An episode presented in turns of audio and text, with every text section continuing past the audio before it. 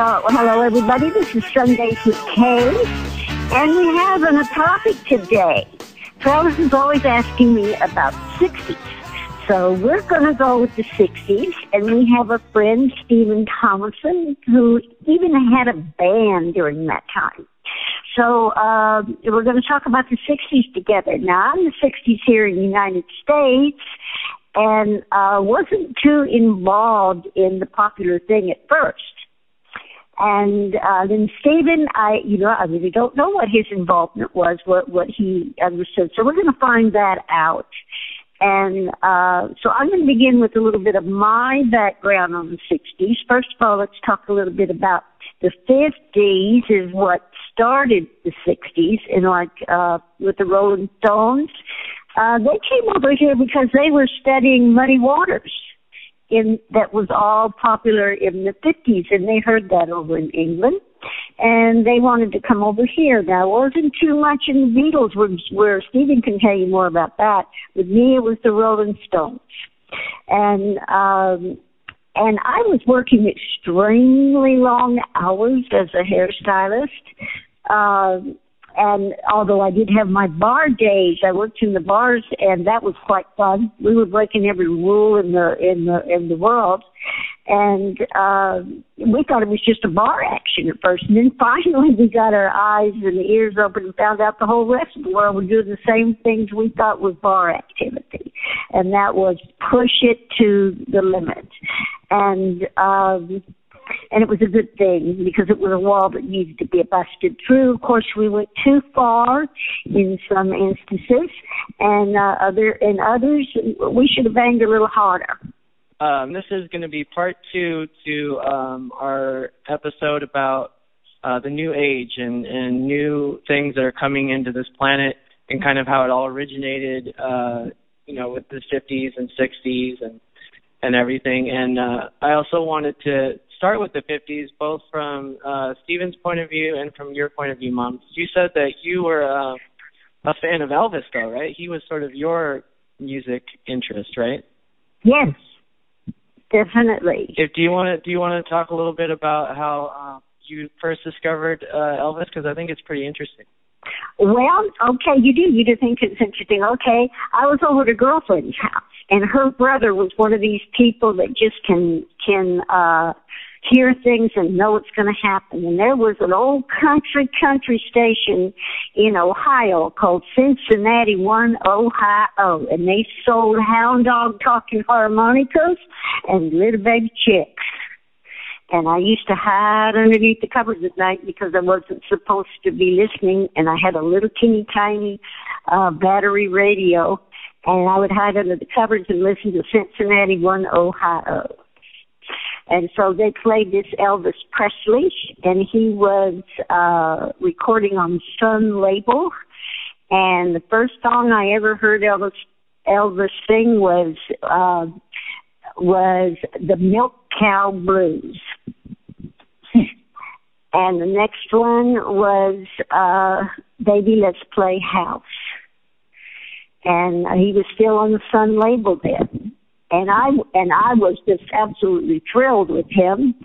And uh, all this was tuned on to me by my girlfriend's brother.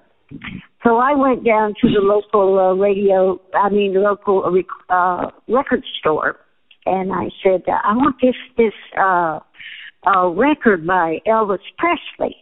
And the lady said, Elvis, what kind of a name is that? And I said, You're going to hear it. Believe me, you're going to hear it, lady. You're never going to forget that name. And then I had a talk I was supposed to do in high school.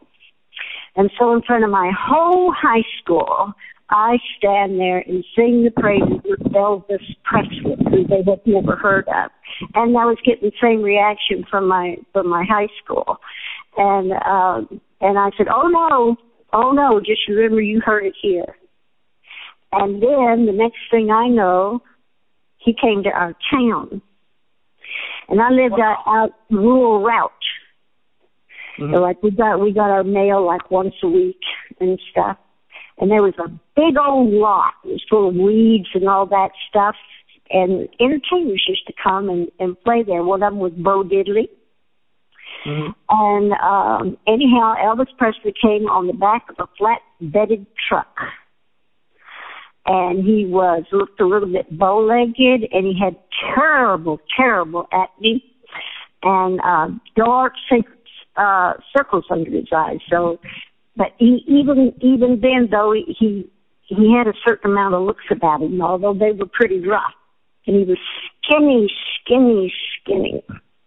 And uh, how we had a, a performance in those days was all the cars that came up, and they came from everywhere.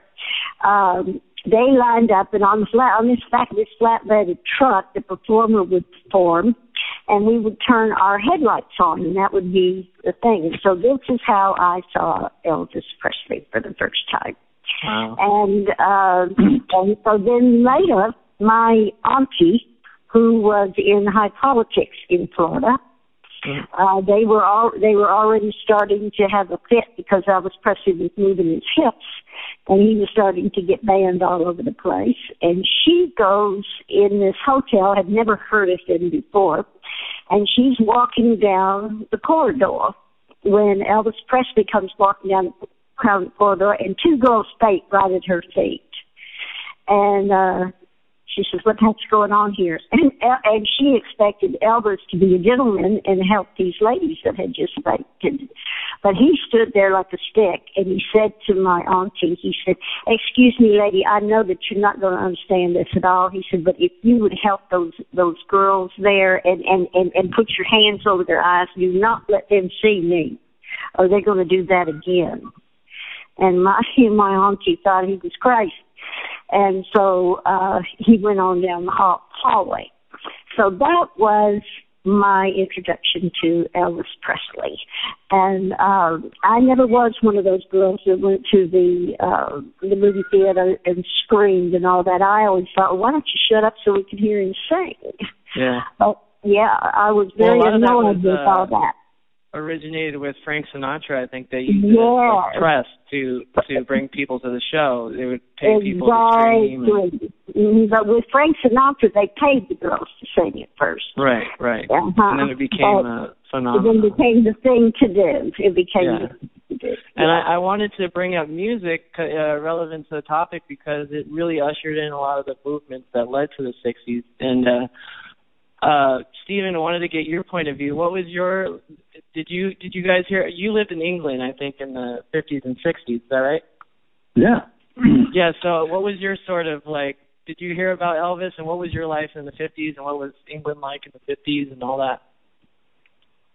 well, uh, by the way, first of all, I'd like to thank you for inviting me to actually make this little statement. It's been a long time since I actually wandered down memory lane as yeah. much as well, much really you exciting want. to me. Yeah. As much as you want me to, anyway, because I've, uh, you know, since I got your little text today, I've been kind of putting out names. Actual fact, Mum said Muddy Waters, which is one of the one of the names I put on this list of individuals that, that oh, cool. we were we were tracking them down during the late fifties and early sixties because there was a lot of um, a lot of censorship in England at that time. You couldn't get hold of a lot of American singers, you know, although we knew they were there because mm-hmm. we'd see them on we'd see them on some of the old black and white movies and things like that. We we being you know 15, 16 at the time, we we we needed to create something other than Ella Fitzgerald and you know such things that our parents grew up on, like they do these days. Right. You know, it's got to be a new new kind of gig, and so um yeah, we started tracking those guys down, you know, and uh, I, I, I was able to. I had an American girlfriend when I got to about 16, so I was able to get her to smuggle some stuff off of the bases because there was a lot of American Air Force bases and you know Army bases in England at that time. So we, you know, they they the Americans could get the stuff but we couldn't. So I was I was kind of like getting all these old um, Stevie Wonder recordings and things like that when he started coming out in the early '60s. So um, yeah, and uh, so, but you guys big... did hear about you you heard about Elvis and all that. I mean, I know that, that led to the Beatles and, and everything. So I know they were influenced by Elvis. So I guess England well, was pretty pretty hip to it too, or yeah, they, yeah. Well, England's well, you, everybody knows England's kind of like big on, you know, the Beatles started it all out, and Stones and Kinks and the Who. Right. You know, these are all bands of my era. You know, I I got to change in the dressing rooms with Jimmy Page a couple of times because he came Wow. to town with a ba- with Yeah. a band. You know, and uh, I I kind of my claim to fame with the Rolling Stones is pushing Brian Jones' car down the street when it wouldn't get started. I'm jealous. Well, uh, Yeah, I want to get experiences uh, of the of the bands in the '60s, but I also want to get an idea of uh, what culture was like in England in the '50s. Was it similar to America, where it was kind of repressed and conservative at all, or was it? Did you guys have your own thing going on? I don't really know about the the culture of this of the '50s in England. Um, well, you know, they'd just come through a bloody great big war. You know, they, they, um, you know, I, I was born after the war. You know, I'm kind of like I wasn't a war baby. I was a kind of baby boomer, I suppose you'd call me.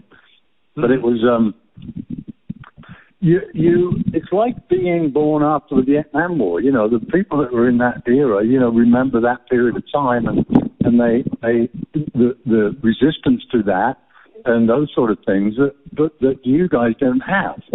You know, so it's not a part of your feeling world. It's not a part of your your new age kind of program. It's kind of like when you start thinking about those sort of things, you start seeping into, you know, the consciousness that was going on back then and the lack of communication and the, the lack of consciousness really that was happening. You know, So that was um, That was apparent in in the '50s too, where there was sort of big the consciousness wasn't there yet. It was No, it was Yeah. it was just seeping through because there were some things happening in England like there are here now, where politicians were being found out. You know, there were there were certain things that were happening that were well, you didn't you didn't find out about these things until after the fact, and it was a it it, it was kind of like one of those periods of time where you really didn't know what was going on. You know, it was. um Mhm. although in in my you know in the teenager kind of realm it, it's kind of like it is now it was like water off a duck's back the, you know the things that were going on were things that were bothering my parents you know and i was just i just needed to get out the door and go and play some music right. you know so like the of- uh Beaver Cleaver though, like the the Molly Homemaker and and the whole thing before Well, we- women's rights and all that stuff. Was that that was in, a part of uh English culture too in the fifties? Yes. Oh, yeah. Yeah, Uh, yeah. so there, there, there was. I, I can't put my name on those that were involved in it. I, I just didn't have that uh, interest in it personally. You know, Right. it was it was something. I, I'm an INFJ. You know, I'm not a. I'm kind of like one of those guys that don't like conflict or anything like that. I just like. You know, I like to see love and peace and happiness happen. But Right. um, you know, there, there were certain things that I really didn't want to know about, like the Bay of Pigs and things like that, that were Yeah. happening back then, and and and the, the a- attitude during the fifties was pretty much the same as it was here. I think. Um, I, I, Kale, back back me up on this. It was a it was a growth spurt period of time because there needed to be something that to stimulate the people after the war, and uh, you know, it, life was good. I suppose if you look at it, because there was a an expansion of of education that was going on, and the science world was being exploded, and you know there was a whole bunch of different things going on that uh, that has set the seed for what is taking place now. Yeah. Although we didn't really know what was going on, you know, you know, it's, uh, Travis, it's uh, it, it, we were kind of like blind, Right. reading right. the blind, kind of like it is at the moment. We're Yeah. taking a- Mhm. I wanted to kind of interject in here because when you talked about the Bay of Pigs and everything, and me being in Florida, it, we were highly, highly affected by that because what was going on in Cuba, and it was Florida's first shock to realize that the news was telling us one thing, but we were walking the walk, and we were the ones that were on the streets, and we were the ones that were going going to Ybor City in Tampa, where all the where all the Cubans were, and everything, everything was slammed down shut. And for the first time, we saw that the government was lying to us. And we were just like, no, no, you're kidding. The government never lied to you. So right. that that was another awakener. I was wondering too, yeah, when sort of uh, a distrust in the government started, because it seemed like for a long time in the early 20th century, like it was very much you you know what your government said was fact, and and then when did people start to question, you know, or at least in America, it was it was like that as far as what I know, as far as what I hear. Well, you know? I, I think the seeds were being sown way back when, you know. I mean, there's mm-hmm. at, the, at the turn at the turn of the last century, the the the, the you know the, the suffragette thing was going on. You know, I've been listening to people at my spiritual center here in Long Beach uh, talk about these women that were spent 30 years, you know, working and slaving for women's rights and, and the mm-hmm. and the vote and things of that nature. So those sort of things were a prelude to what is actually happening now. And we're on the precipice at the moment of actually going in a in a not so constructive direction, but even so, you know, I say that by virtue of knowing that there's probably going to be some disruption going on in the near future because we're finding out based on the technology and the internet and YouTube and you know, Twitter and all these other things that you have available to us worldwide. I'm suggesting mm-hmm. is putting those individuals that actually thought that they had control of everything in a little bit of a panic because it, it, it boils down to energy. It boils down to vibration mm-hmm. and and energy. This isn't going to be a a physical pick up your gun and let bloody well kill a few politicians. That's not what it's going to be anymore. Well, I love that, Stephen, that you're talking about the not, the the not physical because I drawing a blank right now, but a great great philosopher that we lost just not too long ago, about ten years ago, when they were interviewing him, they asked him what would be the ne- next breakthrough in energy, and he said it's going to be for us to find out what spiritual energy can do. And it's going to blow everybody's mind absolutely.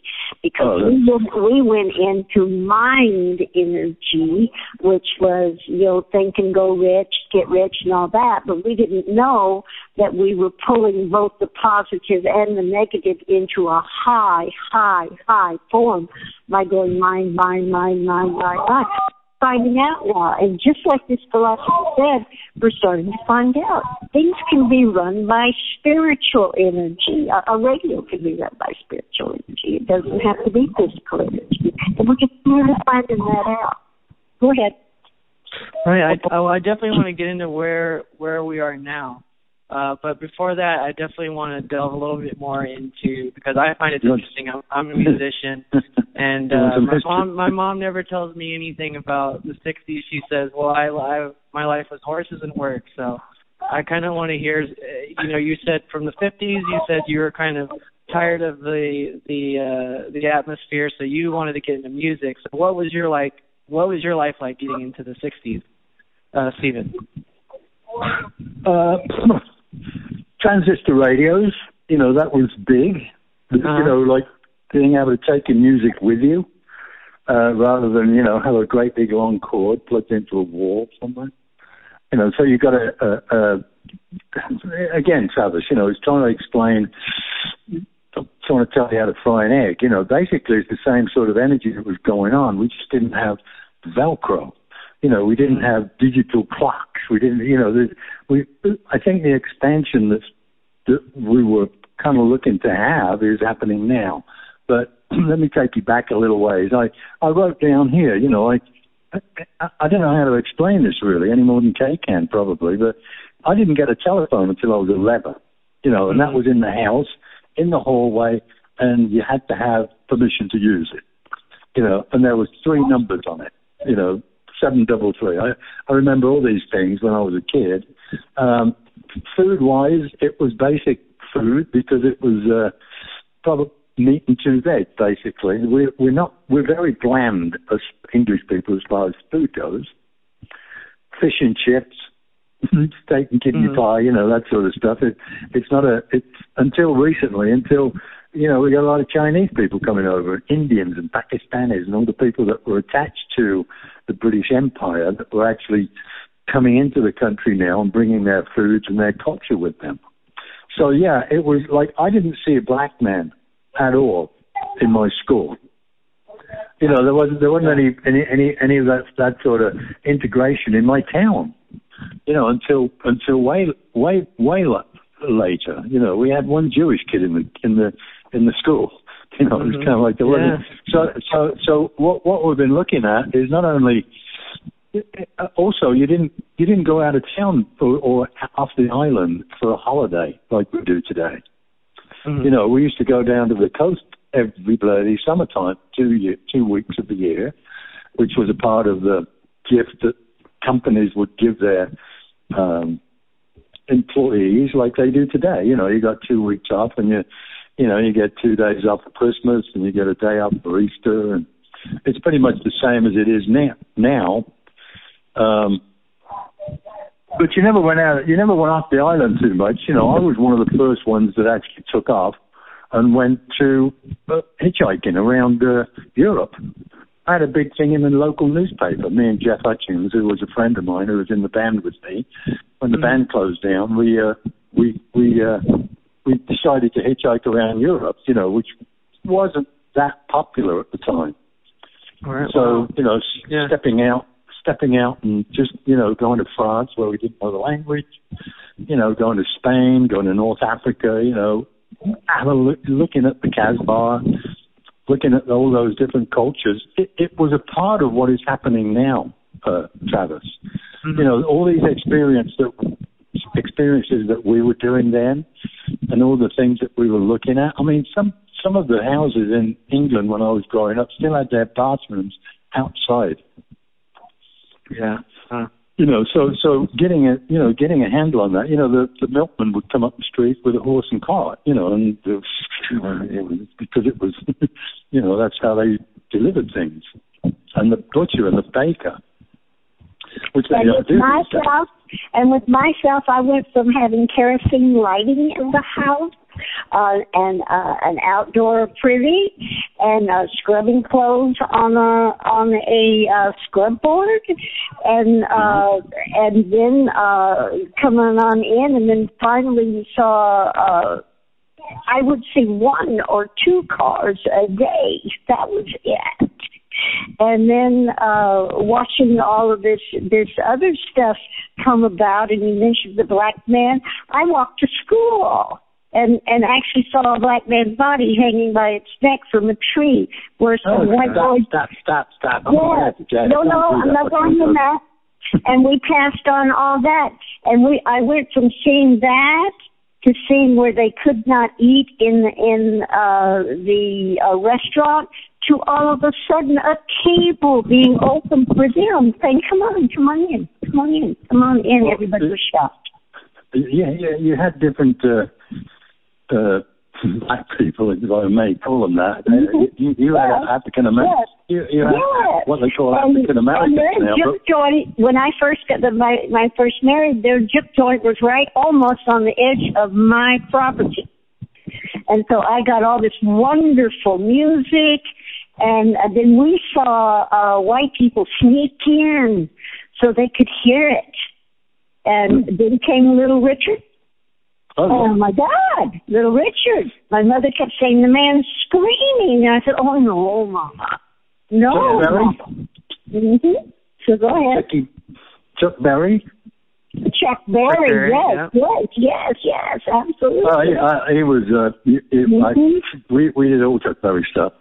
Yeah, and then I remember Rock Around the Clock coming in and Bill everybody Haley. being shot with Bill Haley and his Comets, and everybody being shocked to death with with rock and roll. Even the word rock and roll, they they said that's that's bedroom action. Oh my God, evil, evil stuff. So were you were you in a rock band uh, then, Stephen? Just a little while. I, I, I fancied myself as a drummer. I couldn't play guitar because I my fingers would bleed for some reason or other. So I got to pick up a pair of sticks and started, you know, banging out a, a few few, few paradiddles on a on a on a set of drums. It was only like four. It was you only needed like a a Beatles setup. You know, it's kind of like a, a bass drum and a tom tom and two tom toms and a snare. Basically, that's all I had really. Yeah. And a few, you know, and a Zildjian cymbal and a river tip cymbal and a and a hi hat. That's about it. But but it was uh, it was a period of time where there were bands on every corner. You know, it's like anybody that could add a little bit of rhythm, you know, wanted to be in a band. I mean, Northampton, where I was from, had um, I don't know, blood. I could go through the bands that were there. We used to have battles of the bands where we'd have a uh, an evening. Uh, well, and we weren't that old either, 16, 17, you know, but there'd be like 10 bands in the what they called the drill hall, which was a an army bloody great big gymnasium, and we'd have stages set up all the way around the place, and and it would be an you know a whole night's worth of you know who's going to be the best band out there. So it was a it was pretty cool, and not only that, but we had other people come in like um, who was it? The,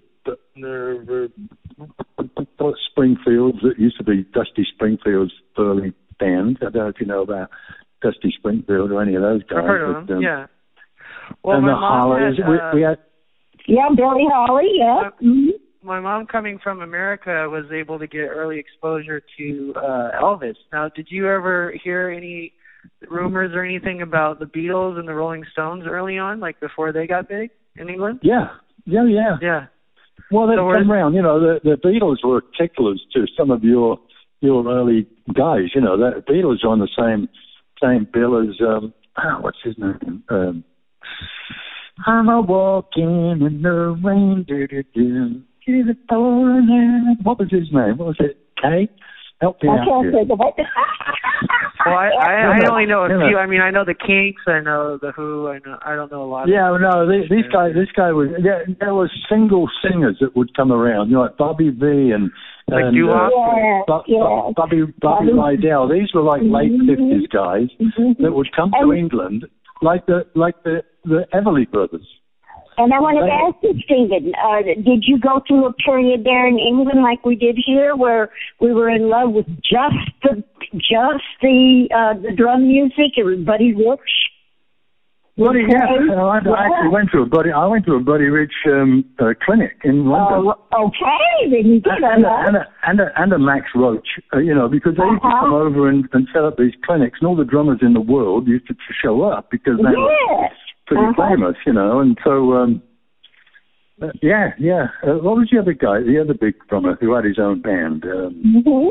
Mhm. well, I, there was it, it, one of the things that did happen during the 50s and 60s were big bands.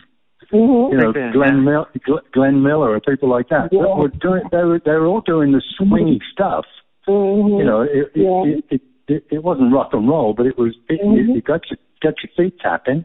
Mhm. You know, and uh, it moved out of that old vaudeville kind of attitude Yeah. that was that was like Frankie Sinatra and all these other guys that were coming up, and Dean Martin and Yeah. people like Yeah. that. You know, and so th- they were the ones that that were kind of pushed out of the limelight when the Beatles and the Stones and Kinks and Exactly. Pink, Pink Floyd showed up. You know. Did you get to Mm-hmm. See any of those uh any of those bands perform early on or Well, um, you know, I got to say, I, I was probably, I was probably out there myself while they were in town. You know, they there was a Okay, of- so you were playing they- yeah yourself. they were yeah. doing tours. You know, they were on their own kind of tours. A lot of these bands, but again, you know, they they would um, they would come and support an American couple. You know, like Paul and Paula or somebody like that. That put out a record that was big, and everybody went to see these these. Uh, you know, these American guys, but they had ticklers. You know, they had people that would tickle the audience before they got there. And one of them were the Beatles when that, that came to my town, but nobody knew them at all. You know, they were just one of the bands that were playing before the actual main headliner would show up. Oh, okay. Yeah. So it was um, it, it it was a that that's how they used to run these things in England anyway. You know, there was one or two little um, uh, picture picture houses that they would turn into, you know, fairly well designed um, performance places. You know, you could probably get five six hundred people in them, but it was uh, it was a local picture house, you know, where people would go and look at movies. And so, you know they also have, Travis? Mm-hmm. Still in the 60s, the Ten Cents Advance Girls.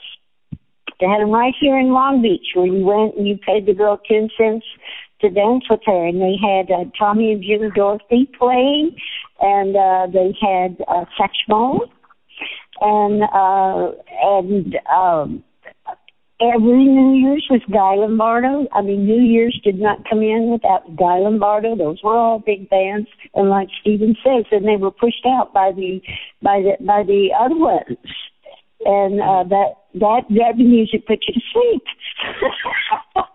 we wanted well, to hear yeah. You, you, you, Glenn Miller was still around during the fifties, even though he, he he wasn't around himself. His mm-hmm. band was around, and mm-hmm. Buddy Rich had his own band. You know, so all oh, these were they were fairly mm-hmm. well advertised, I think. But but they when must um, have been a popular name: Buddy Rich, Buddy Holly, uh, Buddy Guy. yeah. oh my. Yeah.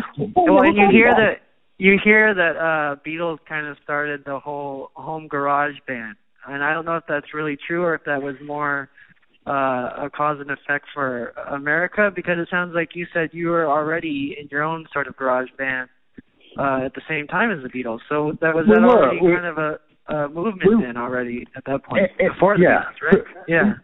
I tell you what started it off. My friend Jeff Hutchings, who was uh, the lead guitarist in the band, and Bob mm-hmm. Schaffer, who was the, the rhythm guitarist, and Soupy uh, Campbell, who was the bass guitarist, mm-hmm. turned out to be at the end of the day, we're, we're all they all went to the same school, you know. So they and they kind of like mm, as you do at school, you chat with each other and you start putting things together. And, and uh, Graham and uh, Jeff's parents had a uh, I don't know whether you want to hear this or not, but they had a barn.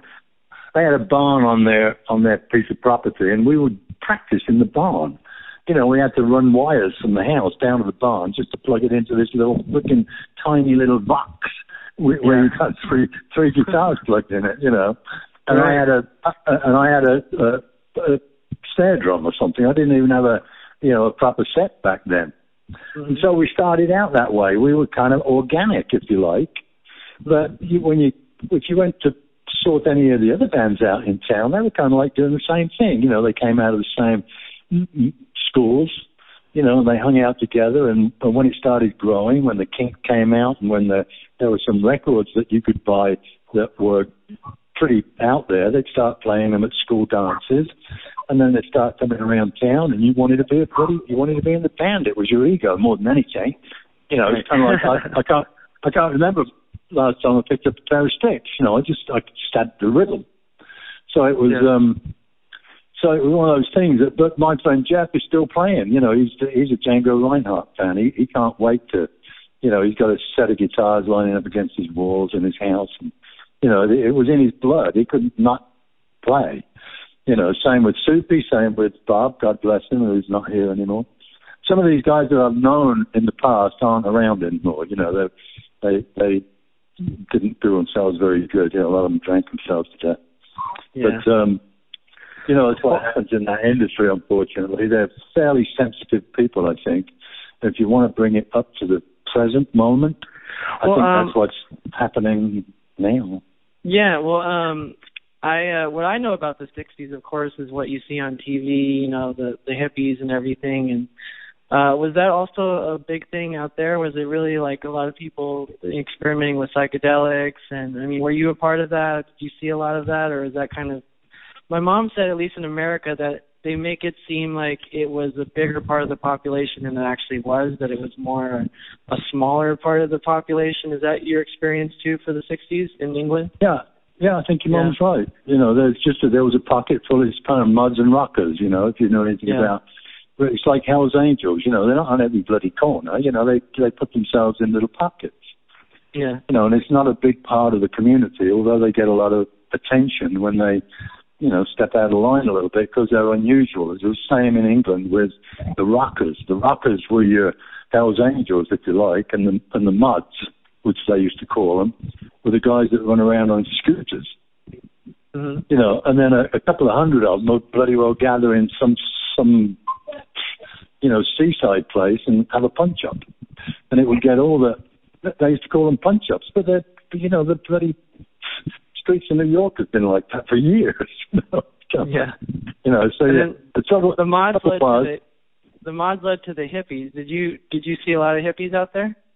Yeah, well, hippies used to hang out in their own space. You know, they, like they did over here. They were they created communes and they would they would go and um, they go house it. You know, that that break into these empty bloody mansions in the middle of London and say this is ridiculous.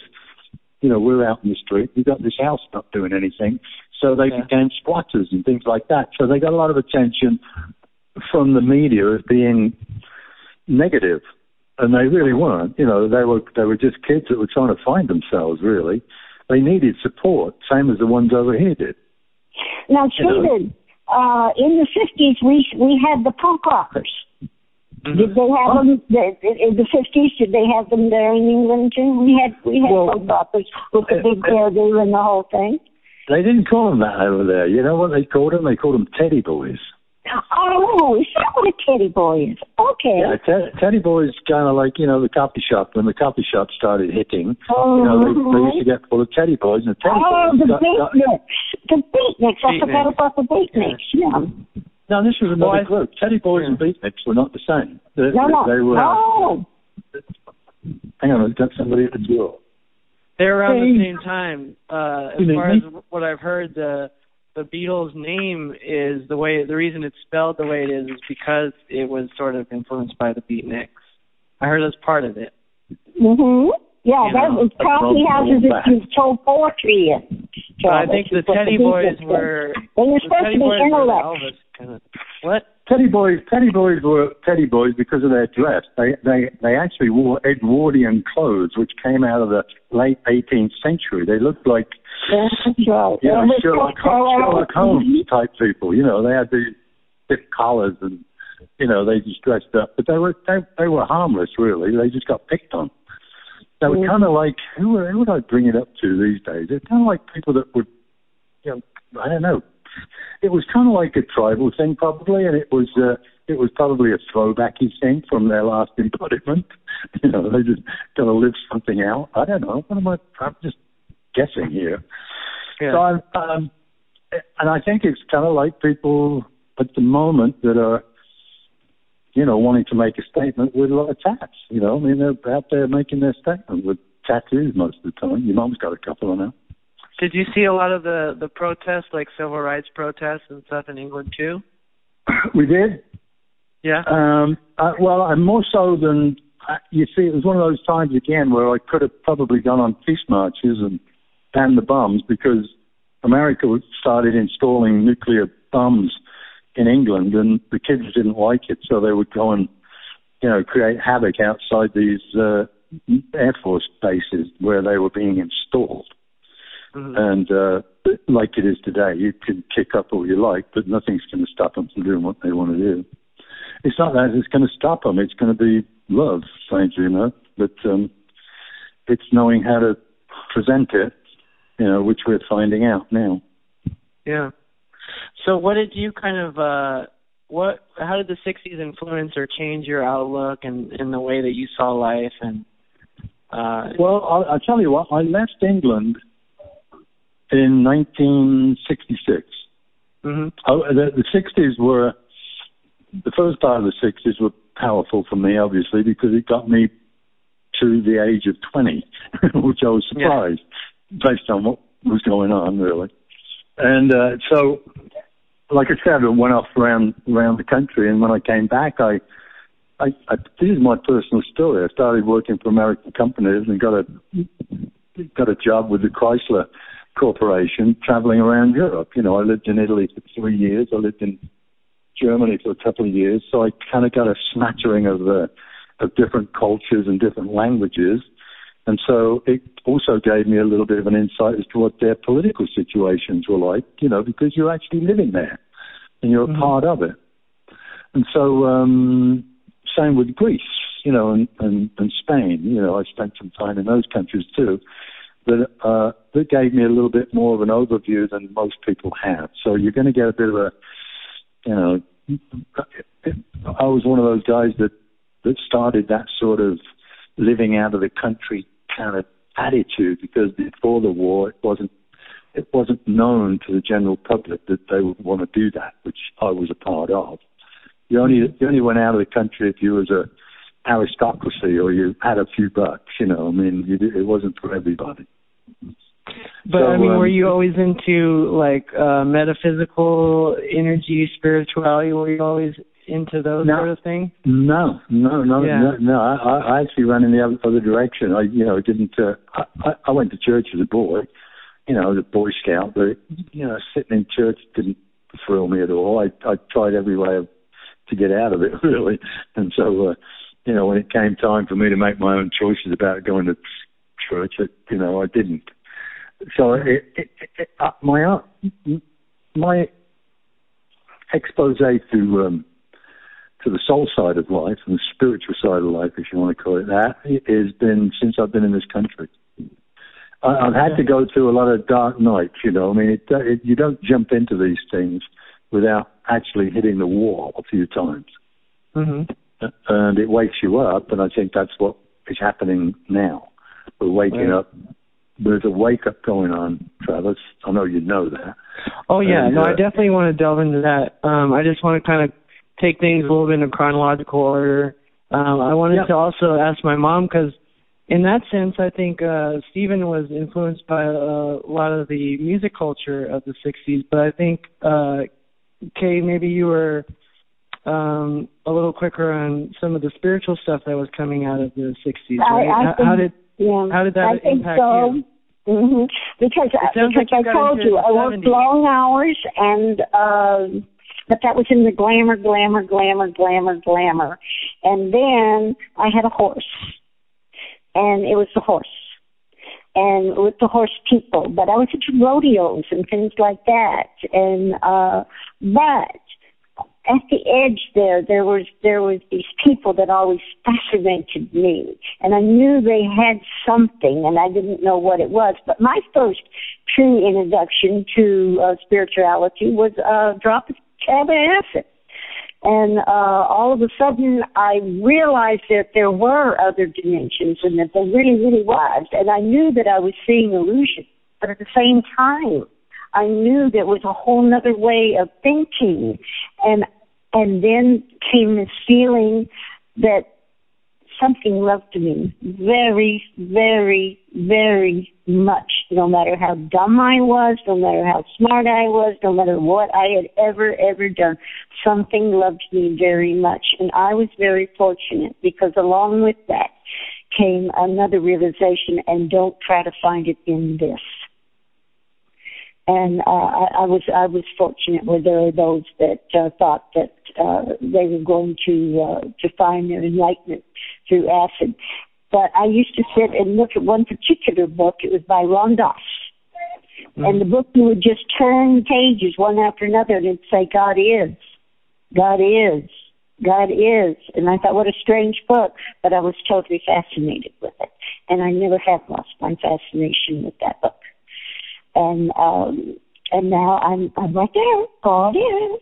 So uh yeah, yeah, Travis, that that's what I'd say about me on the thing. That that that book was called Be Here Now, I think, wasn't it? Yes, it was. It was. Was it a, was it a square book? It was square. Yes, it was. Yes, it was. Uh huh. That was one of my first ones that uh, uh, I was uh, exposed to, you know, when I got uh-huh. here. But I, I also was exposed to things like 2150, you know, which was a story about a guy getting transported into the future. And there was a lot of uh-huh. those books around, you know, like uh, Dweller on Two Planets, which was a mind expanding kind of program. You know, you, uh-huh. have, to be, you have to be high to read that one, you know, to get the meaning out of it. But yeah, I mean, a lot of those kind of stories, you know, and also also von Daniken, you know, the guy, the gold gods, gold gods or whatever, whatever it was called, mm-hmm. and um, the, the chariots of the gods and things like that. Yeah. You know, they were yeah. they were all about that period of time during mm-hmm. the 60s and early 70s, I think, that actually mm-hmm. gave us gave us a little bit more of a grounding. I was I was reading books mm-hmm. before I came to this country, like Super Nature Mm-hmm. And Jesus is alive and well and living on planet Earth. And these were all translations of the Bible, a lot of them, but I didn't know that when I was reading them. You know, now, so Frank yeah, was a massage artist, and uh, it, it it was through uh, getting interested in what those things were all about that I found Sai Baba. Uh huh. The strange way you find things, and uh, and then I knew, and uh, Sai Baba has been my my my boat Guru. to take me through, and now he's on the other side, and uh, and Joel Goldsmith is is now where I am. But you will find through your uh, through all of your stuff, like you, one person. I don't think I'll ever again think this person has the one and only message that I need to know ever again. Mhm. No, I, it's not that. I don't think you, you know your Wayne Dyers and your Deepaks and your your Mhm. Pam Grouts are not really saying this is the only way to go. In fact, they're Uh-huh. they're inviting you to question things. I think that's what we're doing now. Mhm. You know, like Right. question authority and question the science that that's being put out there now. When you know that scientists are purchasable by those that want to keep control. Mhm. You know, but that's another that's another discussion that we should probably have. Mhm. Um, where do you want to go now, Trav? You got yeah, you no, got I any definitely. Uh. I now, yeah, I definitely am comfortable now being uh, in present day. Like, what are um, some changes? I guess that um, that you guys are excited to see. I mean, I've noticed a lot of things like coming in the form of. Um, I, my mom wasn't familiar with it, but maybe you've heard of the hashtag Me Too, or a lot Yes, of the women yeah, in the yeah. entertainment industry are coming out. You know, a long time. Yeah. You know, women have been repressed in the workplace and dealing with harassment, and you have things like uh you know there's reportings of cops you know in parts of the south and stuff uh shooting uh black kids you know and that coming to the forefront uh you know bringing race in and then also the transgender um sensitivity as far as bathrooms and and clothing uh even sections in the target stores and all that making it more um you know gender neutral and all that kind of stuff. And it seems like everybody is kind of getting their recognition of, of rights and equality. And sometimes we're too politically correct but in a lot of ways i think it's good for us all to see that we're one. And and so maybe you guys have noticed uh you know just uh, how much that's coming into play is is is that we're all one and um I don't know what what kind of changes are you are you guys excited about seeing now? You know, now that things have gone, I guess, uh, a little bit more developed than they were in the '60s. Well, it's kind of. Well, we've got a little bit more of a of a of a viewpoint to come from, but you know, a lot of the times we get a little frustrated with the uh, thank you with the um you know with what the changes that are going on. But if you relax a little bit and look at it from another you know intelligent and uh, conscious standpoint, you you can see where where where it's going because of the of the direction and the inner sta- like people like you, Travis. You know, I mean, you're, not about to bloody well starting of the war. You know, so there are kids like you that have come in that what they what they've called indigos. You know, the, the indigo kids and the star children and all these different things that are being labelled these days. Not that they need to be those sort of things, but there's these um, INFJs and INFPs and all these different acronyms for different types of personalities that we're waking up to, which is also a part of the soul. Right. It's what you you know it's a person that personality that is a, is a part of your guidance system that you uh, that we're calling upon now. We're not having anything else to fall back on. You know, we've got to fall back on something that's invisible because the, the visible and the the matter side of life hasn't really given us too much joy. I'm not seeing a lot of joy out there, you.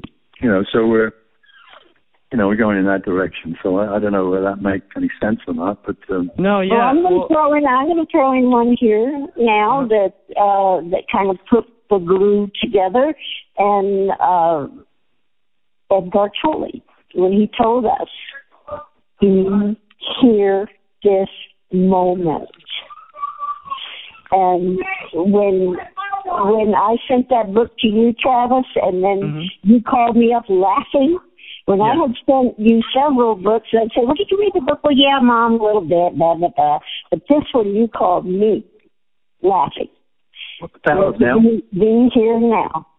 And Power of um, now. The power of now. The power me. of the now. power yeah. of now. Kind of was yes. influenced by Be Here Now. Yeah. But, And. I and I said, and he was laughing, and I said, "You read the book?" And he says, "Yeah, mom." And I said, "How long have you been up today?" And he said, "About an hour." I said, "How many times have you sabotaged yourself?" And he said, "About a thousand. I said, "That's all."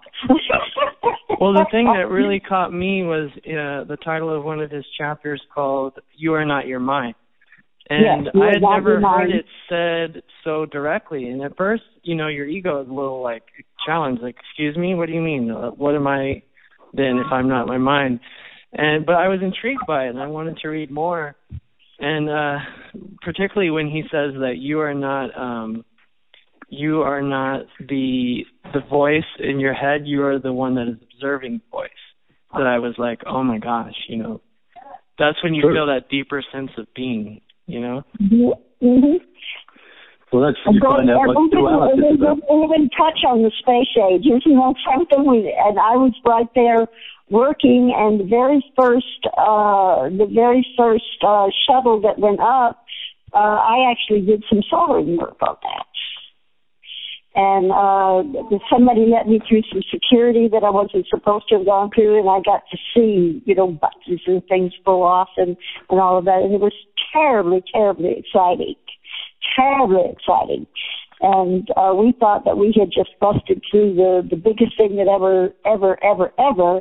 And uh, I don't agree with that. Now I just now I say it's our spiritual busting through that uh, is going to profit us uh, rather than so much the space age. I Yeah. did, I did, but from what I'm finding out anyway, from people your age, Trav, that are on YouTube, that are giving me some really, really, uh, a lot of things to think about uh, as far as what's been going on with NASA and the space age individuals out there that are that's uh, putting a big question mark in my bloody thinking anyway. You know, they're, they're, they've um, sticking their necks out a little bit, but they not without not without reason. You know, not without a lot of uh, investigative work with, that they're putting up on YouTube, which is quite cool, really. I mean, it's uh, it's another part of the wake up. You know, One thing I think, yeah, is even just the availability of information to us, you know, through the internet. Now that we all have access to so much information, that before you might have to dig in a library, or hopefully there's even a book written about it. But now it's like everyone has a voice, everyone has a way to get information out, and people are seeking Right. it, and that's all exciting too. Well, I'm actually figuring out. I'm trying to figure out how to start my own YouTube uh, channel because I've got a I got a lot to say myself a little bit along the lines of um, what's taking place anyway, and it's a tra- just a translation of it. But there are a lot of people out there at the moment that are speaking their minds and their hearts, and they're pretty pretty right on, and a lot of them have been through the the the flame. I think you know a lot of them are ex heroin addicts and things like that that have come out the other end with a little bit of a soul understanding of why they're here. And, um, you know, it's, it, it, it won't leave them alone until they've made their statement. And some of them, by the way, I got a million bloody subscribers. You know, it's kind of, I, I love seeing that. If you want to know what I think my part in the 60s and 70s were, was Mhm. preparing the time for these guys that are coming out now Right. you know, uh, hopefully we gave them a little bit of a platform to stand on, even if they're only standing with their toes on it. You know, at least there's a, we rebelled enough to, to open the gates a little bit to let the light in. You know, that's all there is really. It's all light and darkness really.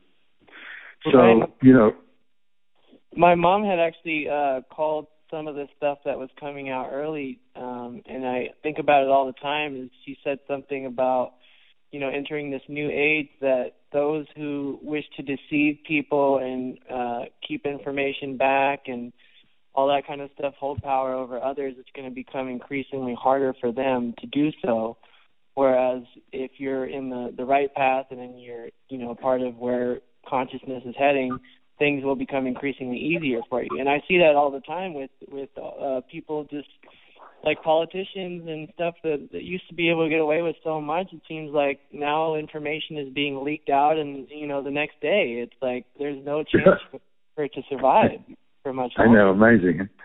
So yeah. it, it it it it's humorous, really. You know, if you're coming at it from a an eternal standpoint, you know, there is no death standpoint. I don't know if you've gotten that far yet, but you know, if you're coming at it from, you know, this is just a trip. You know, there's been mm-hmm.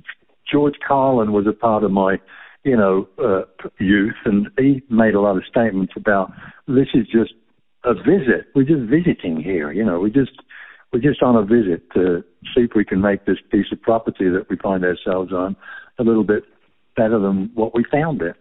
Right. And I think that I think what, what you're talking about is also a part of the Aquarian age that is coming in, and that, which has been prophesied by the Mayans and, mm-hmm. and a lot of other people, like your Red Indian and everybody else that has a connection with the Earth, that made these statements about the movement of the uh, the stars and and how they fit in with us and and uh, how we fit in with them. You know, we're, we're, what they're trying to do is make us you know, birth to death, and that's the end of it. They, you know, science is trying to pull the bloody wool over our eyes as far as how important we are. You know, and we're waking up to the the energy and the power within ourselves, and it's coming about now with your, uh, it, it, it, you guys and the, and the ones that are coming through the schools now. You know, yeah. I, I hang out, I hang out with some. Uh, 22 year olds. You know, I got a I got a gal who's going to set my um, YouTube up who's just come through school, and she's a an expert at social media. Right. You know, so yeah. she's like tw- 22, and she's having these sort of conversations with me. And yeah. so I'm, I, I, what it does for me, it, it inspires me to actually inspire others that are my age because there's mm. some people out there that are my age that went through the 60s. They were the flower children. They were the people that were hanging the peace signs out that they went, had to go back into the woodwork. So right. what I would like to do is start a YouTube channel up and invite them and their energy and their history and their love and their compassion back into the fray. You know, so we. Yeah, that's a good idea. What do you think, Kate? Do you think that's a good idea? I love it. I love it. I love it. Because part of the reason that they shut down is because they haven't had a voice, and they need to have a voice again too. Well, of course they do. They, they haven't lost their voice. Yeah. They just got. Yeah. They were. They had. They had families. They. You know. The the, the economics changed. The the governmental manipulations made it so they couldn't bloody well afford a house that well, and they made it so both of you had to go out to work when yeah, it, like it, the hippies against, became the yuppies. Yeah. yeah. The ones that work, the ones that weren't work came in became workaholics. Mm-hmm. Well, then the yeah, and then the separation came about. You know, independent. You got to be independent from everybody. You didn't know your next door neighbor. You didn't know anybody up the street like we used to. Mm-hmm. I knew everybody on my bloody street up and down Trevor Crescent. It was like, um, wow. Anyway, um, getting off the off the getting off the road a little bit. No, no, exactly. That's where I wanted to go. Actually, is um, you know wondering like what happened to the strength of the voice that your generation started, but in the same sense, it, it's such a different world because that generation existed, and I think it's great that you're trying to uh, give them a voice again, especially on such a platform that we have with the internet. Um, well, I think if uh, you know if I stick enough hashtags out there that uh, that will bring them to my website or mm-hmm. my uh, I, I've got a website. It's not the one I want, but you know I'm still rebuilding something here. And so well, what I is your to, website right now if somebody wanted to get hold of you? Well, they could if they wanted to, but they, it's not. I'm not advertised it, you know. So as soon as I get out there on social media, you mm-hmm. know, there will be an opportunity for them to, um, you know, buy what I've been developing for the last 18 years. You know, you know, you know where I've been, Kay. So, so you're not you're not prepared to to uh, to be listened to at this moment. You're you're going to perfect it a little bit first. No, I can put it out there. That's what this gal's all about. You know, she. Well, that's what I'm saying. How how does somebody get hold of you? You know, Travis, help me out here. Let's give him a little bit of a, a plug. Well, they can get to me through my. I've got a, you know, I'm on Facebook, and Yeah. I'm on, uh, uh, uh, but I'm not actually putting myself out there yet. As Mhm. far as I, I'm still developing the humor helping humanity and the the Great Laughter Project because we need to have some laughter. And this thing that I've got, I think is somewhat a good idea because it not only makes people laugh, it raises money for their organisation.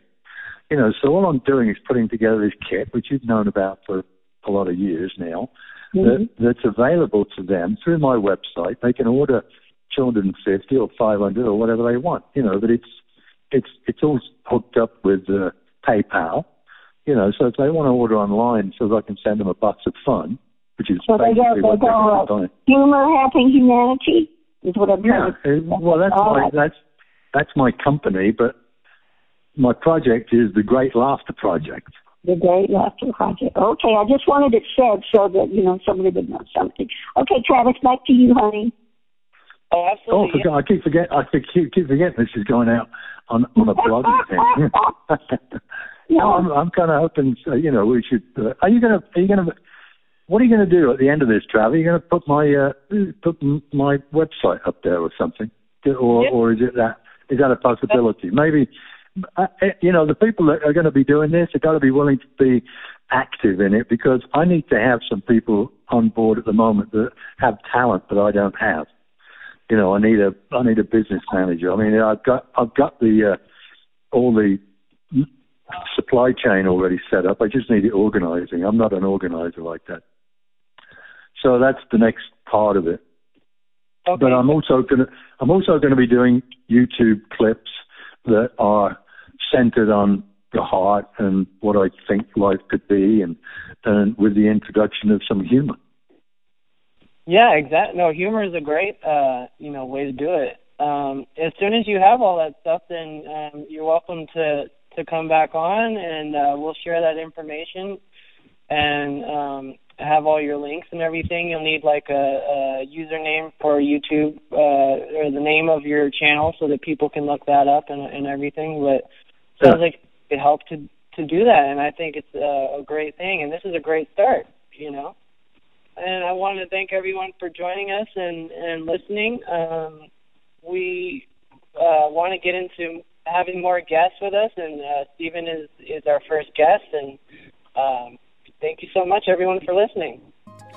Okay, and as I always end it, this is the end of Sundays with Kay, and please take your candle and put your light with my lit candle, and let's just spread this light bigger and bigger and bigger and bigger until we all see the light.